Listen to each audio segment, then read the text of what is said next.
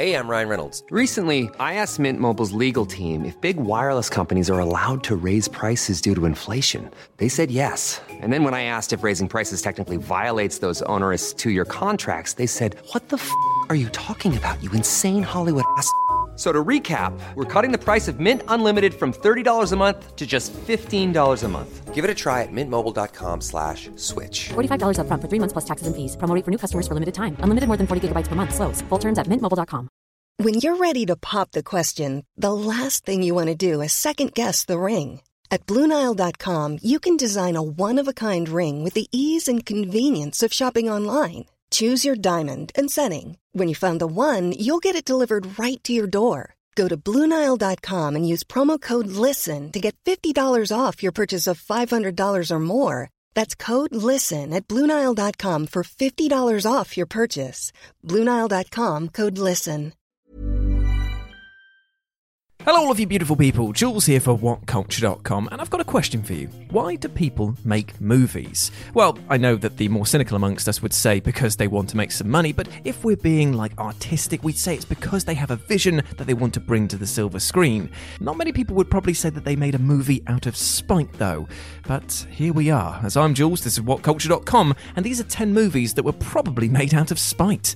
Number 10, Fantastic Four 2015. Perhaps the most common reason for a major movie being hurriedly thrown together, beyond the craven pursuit of money, of course, is that a studio doesn't want their rights to a given IP to lapse. Most contracts between movie studios and rights holders will allow the rights to revert back to the original owners if a new film isn't made within a certain number of years, and so studios obviously have a vested interest to keep the movies coming. This was absolutely true of Fox's Fantastic Four movies. After 2007's Rise of the Silver Surfer cratered at the box office, the studio had seven years to get a new project out in front of cameras before the rights returned to Marvel Studios. Studios, and so 2015's hastily assembled Josh Trank helmed reboot began filming just barely seven years prior to the previous film's release. Between critical scorn, an atrocious box office performance, and an infamously troubled production, all it really did was keep the IP out of Marvel's hands for a few more years. But given that Disney acquired Fox back in 2019, Marvel Studios ironically ended up owning the three prior Fantastic Four movies anyway, and are presently in the early stages of putting together a reboot with MCU Spider Man filmmaker Jon Watts helming the project.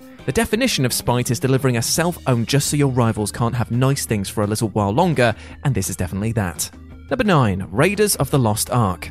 As much as George Lucas has confirmed time and time again that the Indiana Jones franchise was inspired by the adventure serials that he and director Steven Spielberg grew up watching, there is an altogether dishier rationale for the series' existence. Prior to the creation of Indy, Spielberg was incredibly eager to direct a James Bond film, even directly approaching Bond producer Cubby Broccoli after the release of Jaws, though Broccoli thought he wasn't a good fit to helm Bond. Spielberg tried again after the release of Close Encounters of the Third Kind two years later, but was knocked back because his asking price was apparently now too high.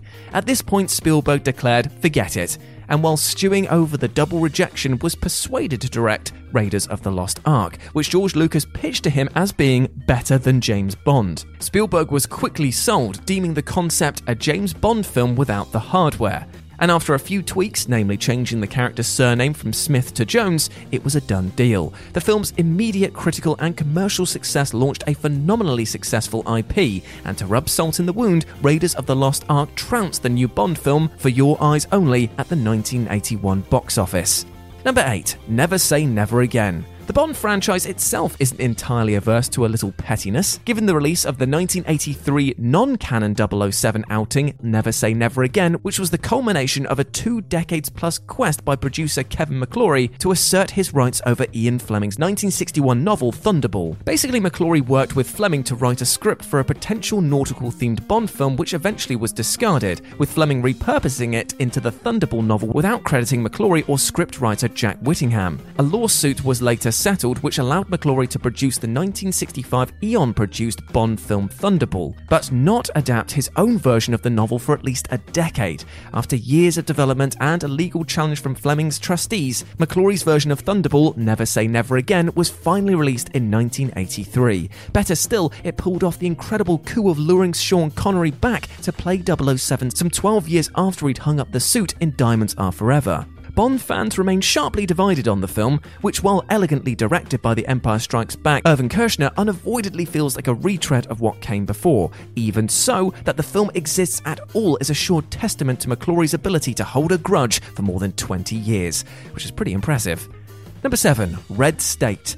The last decade or so of Kevin Smith's career sure has been, um, well, something, that's for sure. And the major departure point for the Clerks filmmaker came with 2011's Red State. The low budget horror film was a total creative 180 for a director who'd staked his name on irreverent comedies, but Red State truly felt like the work of a director trying to thumb his nose at his detractors. It's little secret that Smith had a tough time shooting the more mainstream comedy Zack and Miri Make a Porno, which ultimately disappointed at the box office, and in an attempt to deliver a surefire hit, he next tackled the 2010 Bruce Willis buddy cop disaster, Cop Out. After catching enormous flack for Cop Out, which remains the only film that he's ever directed without also writing, Smith was in search for a reset, and so decided to make Red State for just $4 million, which was by far his lowest budget since 1997's Chasing Amy. It wasn't just the film's aggressively unexpected tone which felt spiteful, yet in a good way mostly, but the fact that Smith originally planned to auction off the film's rights at its 20 2011 Sundance premiere, only to reveal that he would actually be self distributing it. The movie was widely criticised by Hollywood commentators who felt that Smith was attempting a childish gotcha against both his critics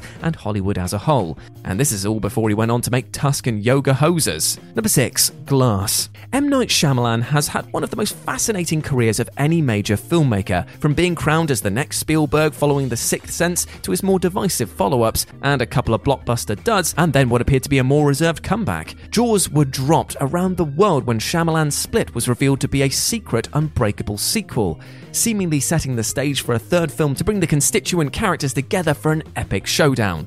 But Glass really wasn't that movie at all.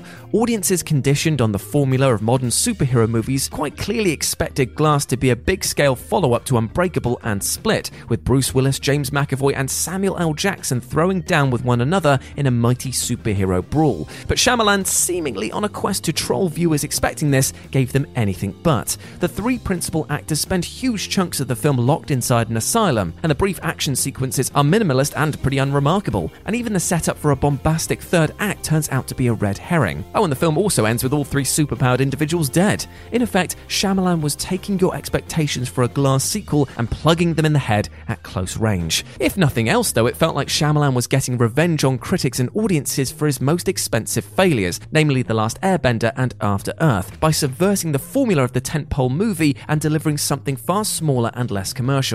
It's certainly an interesting provocation that you can't really blame audiences for finding it unsatisfying either. Number 5. Unsane. It's often joked about that Steven Soderbergh directs his films in spite of himself, because as accomplished a filmmaker as he is, he also seems so thoroughly fed up with the traditional Hollywood method of shooting and releasing a film. 2017's Logan Lucky saw him come out of retirement to direct the film and also independently distribute it, which despite his tireless efforts performed modestly at the box office. For his next project, he radically changed tack, shooting his low-key thriller Unsane on an iPhone 7 Plus with minimal cast and crew for just 1.5 million. Though Unsane wasn't a reaction to Logan Lucky's failure given that it was filmed in secret shortly before the film's release, it does nevertheless speak to Soderbergh's deep-seated desire to disrupt Hollywood's established order.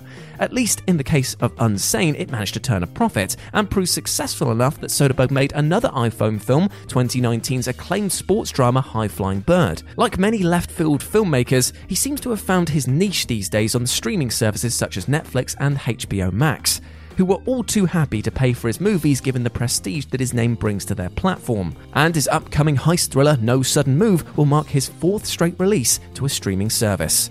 Number 4 Star Wars The Rise of Skywalker.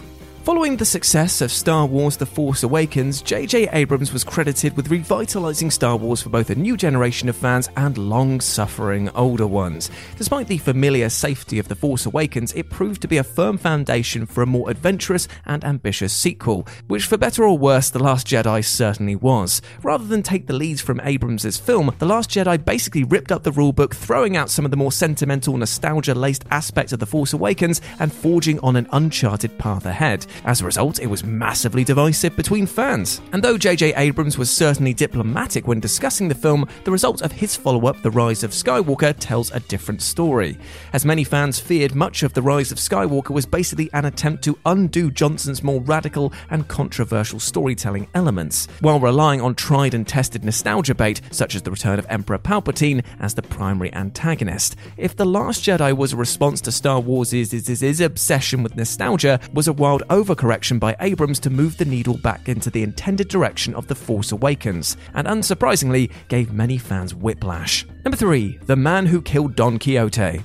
When The Man Who Killed Don Quixote finally premiered in 2018, it was the culmination of a near 30 year project to get the film, based very loosely on the 17th century novel, made. After 2000's Johnny Depp starring version was cancelled mid production due to a number of practical and financial issues, director Terry Gilliam mounted several subsequent attempts to get it made between 2003 and 2016, all of which resulted in failure due to monetary and scheduling problems. But given that his original attempt had been immortalised in the brilliant 2002 documentary Lost in La Mancha, his quest became something of a cause in its own right, with film fans rooting for the director from the sidelines to get back into the saddle every time something fell through. Even so, fans were shocked to hear in 2017 that the film was finally in production and starring Adam Driver and Jonathan Pryce. A 76 year old Gilliam seemingly flipped an enthusiastic middle finger at God himself as he finally completed a relatively incident free shoot. Though he had to sort through a tangle of legal issues in order to get the film released, it finally premiered at Cannes 2018 to broadly positive reviews. Most critics simply relieved that the man could get closure on this chapter of his life and his career. Considering his age when shooting the movie, it likely would have been his last realistic attempt to get it done, and if nothing else, it's an incredible testament to the man's perseverance. Fate himself was telling him that the film would never be made, and he simply told her, No, it is.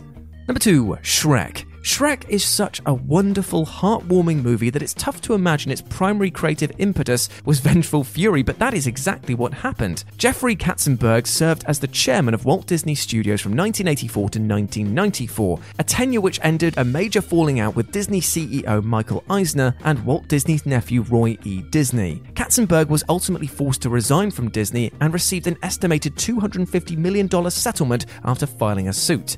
Later in 1994, he co founded DreamWorks, and soon enough, he set about producing an adaptation of William Steig's 1990 picture book, Shrek. Even the most casual observer of the Shrek movie will appreciate how thoroughly it skewers both general fairy tales and more pointedly tired Disney tropes, deconstructing them with a playful wink at the audience. It's no stretch at all to suggest that this was Katzenberg's ultimate you to Disney to creatively rib how their animated output had become tired by the turn of millennium, long after the Renaissance which Katzenberg himself spearheaded had come and gone. In the lead up to the film's release, Disney responded by refusing to air commercials for Shrek on their Radio Disney station, and DreamWorks clapped back by releasing Shrek on home video the same day as Monsters Inc., where it went on to become one of the best selling DVDs ever. But perhaps the real validation of Katzenberg's cinematic tantrum was that Shrek beat Monsters Inc. to win the first ever Best Animated Film Oscar, and even today, Shrek remains one of the few DreamWorks films that can truly live up to the majesty of Disney's finest. And number one, The End of Evangelion. 1997's The End of Evangelion was produced by the ambitious ending to the original Neon Genesis Evangelion anime series, which left fans confused and pretty irritated, many feeling that the director, Hideaki Anno, had spectacularly dropped the ball.